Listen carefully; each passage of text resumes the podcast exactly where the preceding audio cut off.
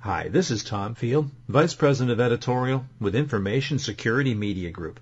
I'm talking today about applying machine learning to advanced threat protection.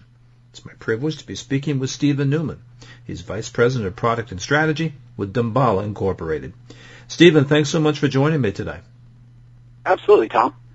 I find that when I'm out talking with security leaders now, the concept of machine learning comes up much more frequently what do you find in your own conversations that people tend to misunderstand about machine learning?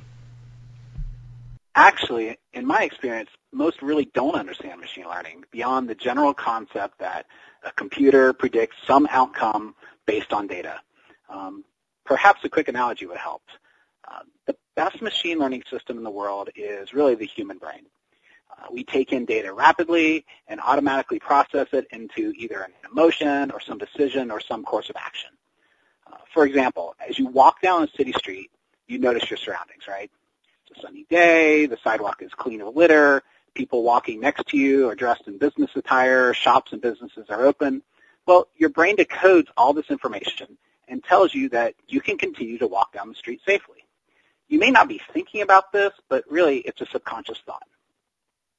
However, if you turn the corner and walk maybe a half a block down, and suddenly the street is darker due to the surrounding buildings, or there's litter on the ground, or you smell trash, and the windows of the businesses have bars on them, and, and there's a group of men at the end of the street with hoodies on that is, you know, all gathered closely together.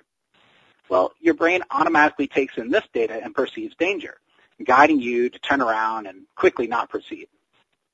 What's interesting about the two scenarios is no single piece of data in either example means you're either safe or in danger. But as you put all those pieces together, your brain guides your actions.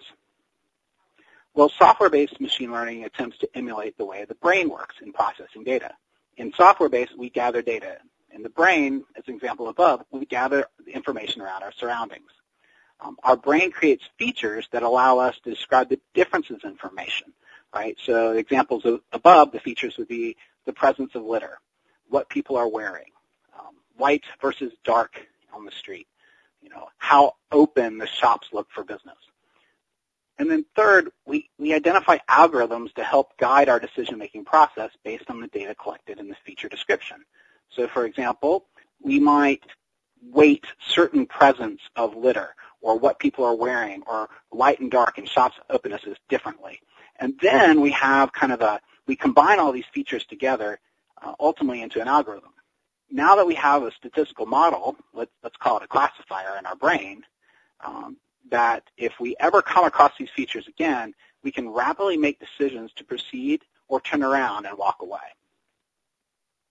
Stephen, that's a useful definition. Now, how do you define machine learning in the context of advanced threat protection? Well, let's take that analogy we just created and apply it to advanced threats, right? So Damballa's fail-safe solution for enterprises, it has behavioral statistical models, or what we call classifiers, that are built from our machine learning systems. And those classifiers consider a lot of different features that describe the behavior of any device in an enterprise network and its communications from that device over time to determine if that device is compromised. So let's take, for example, that Tom, well, your laptop communicates to a website that's legitimate. Let's call it maybebad.com, right? And we, we labeled it maybebad.com because let's say we know that it's been hacked by a threat actor, and it also acts as a command and control proxy for compromised machines to talk to him. Well, like the litter example above, the fact that your laptop, Tom, is talking to this website, maybebad.com, that doesn't really mean you're infected, right? But it is an interesting thing to consider if given other context clues. So let's say Damballa's domain reputation system, also built from machine learning systems, awards a gray reputation to this website, maybebad.com. This means that it's not necessarily malicious, but it also isn't necessarily benign. So then let's study the communication behavior of your laptop, Tom, to maybebad.com. And studying that activity of the communications over time, we see that three, over the last three hours, your laptop has visited maybebad.com on an average of 19 minutes, uh, every 19 minutes, with a standard deviation of 38 seconds. Well, what Damballa Failsafe for Enterprise does is the machine learning classifiers within the system will look at those communications from that from your device over time and determine if they are statistically more like that of a piece of software rather than a user. Well, now that we know Tom's device is talking to a possibly malicious website in an automated fashion, armed with this information, we can quickly conclude that Tom's device is compromised. That's machine learning at work, right? Taking in those different feature sets, understanding and bringing in context clues to make those decisions. So, Stephen, within an enterprise today, what do you find is necessary to make machine learning most efficient? You know, actually, machine learning as itself, whether or not in an enterprise or wherever, there's some things that are critical that you must have. You need a large data set of unbiased data, right? When I'm talking about unbiased data, imagine the example of the street. If we only ever tra- trained a machine learning system on the dangerous streets full of trash and, and, and, and litter and you know people in hoodies, then you're only ever going to train on the bad set and never be able to differentiate between the good. So you need a large data set of unbiased data, both good and bad. What you also need is data scientists. This is a critical element. You know, machine learning doesn't happen without expertise, right? So you actually need two sets of expertise. You need the data scientists who are going to build and have deep understanding of the different type of machine learning models you can apply. But you also need subject matter experts that can label the data that they're seeing and help guide the data scientist in which features they actually pick for the machine learning model. Now the last piece is you need a plan for how you're going to actually apply the results from the machine learning. Right? You can't just assume that you're going to build a machine learning system and just have that solve the problem. You actually need a plan for how you take the results from the machine learning system and apply it to your enterprise network. I want to come back to this topic of data scientists. Within an organization, how should we rank the importance of having distinct data scientists versus training our existing staff to work with the machine learning tools? Absolutely. Well, frankly, it's critical. Um, let's consider some of the challenges. Uh, so often I hear of big data systems where a vendor will sell an enterprise a specialized Hadoop cluster to collect all the enterprise data, and then your employees can use it to perform machine learning. Well, uh, frankly, it usually takes a data scientist and a subject matter expert to get the most out of these systems. And frankly, those are employees that most companies don't have. have. So the problem is really on two fronts how many specialized resources must you hire? And then, frankly, do you have a way, again, of actually applying the results of the findings? Well, this has been great context, but if we get practical with this now, what are some ways that you recommend organizations apply machine learning specifically for advanced threat protection?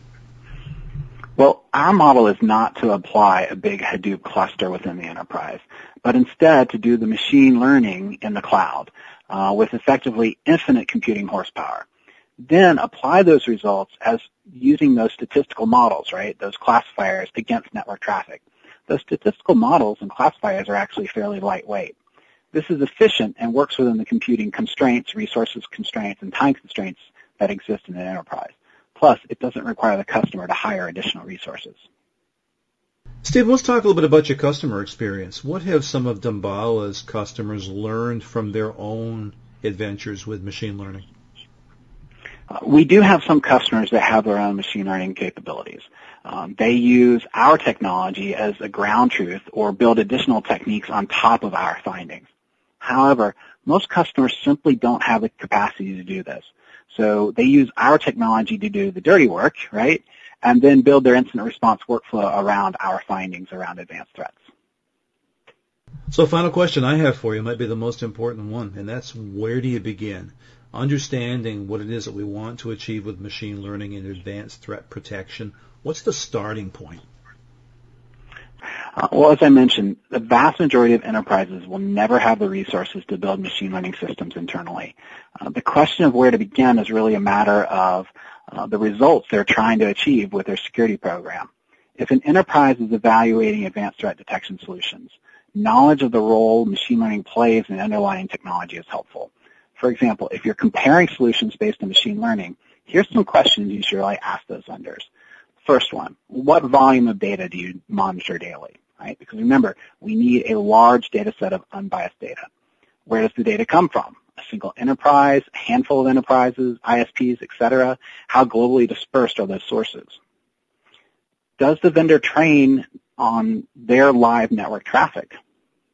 Um, does the vendor actually publish their machine learning research? Right. One of the things that's unique about Damballa is all of our machine learning systems and our research, we actually publish that out uh, so people can read and learn from those systems.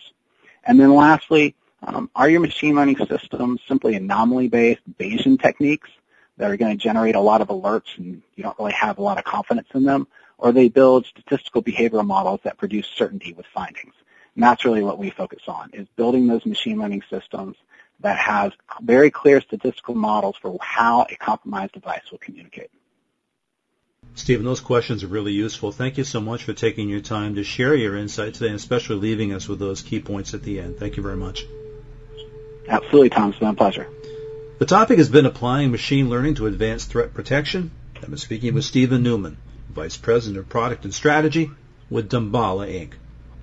For Information Security Media Group, I'm Tom Field. Thank you very much.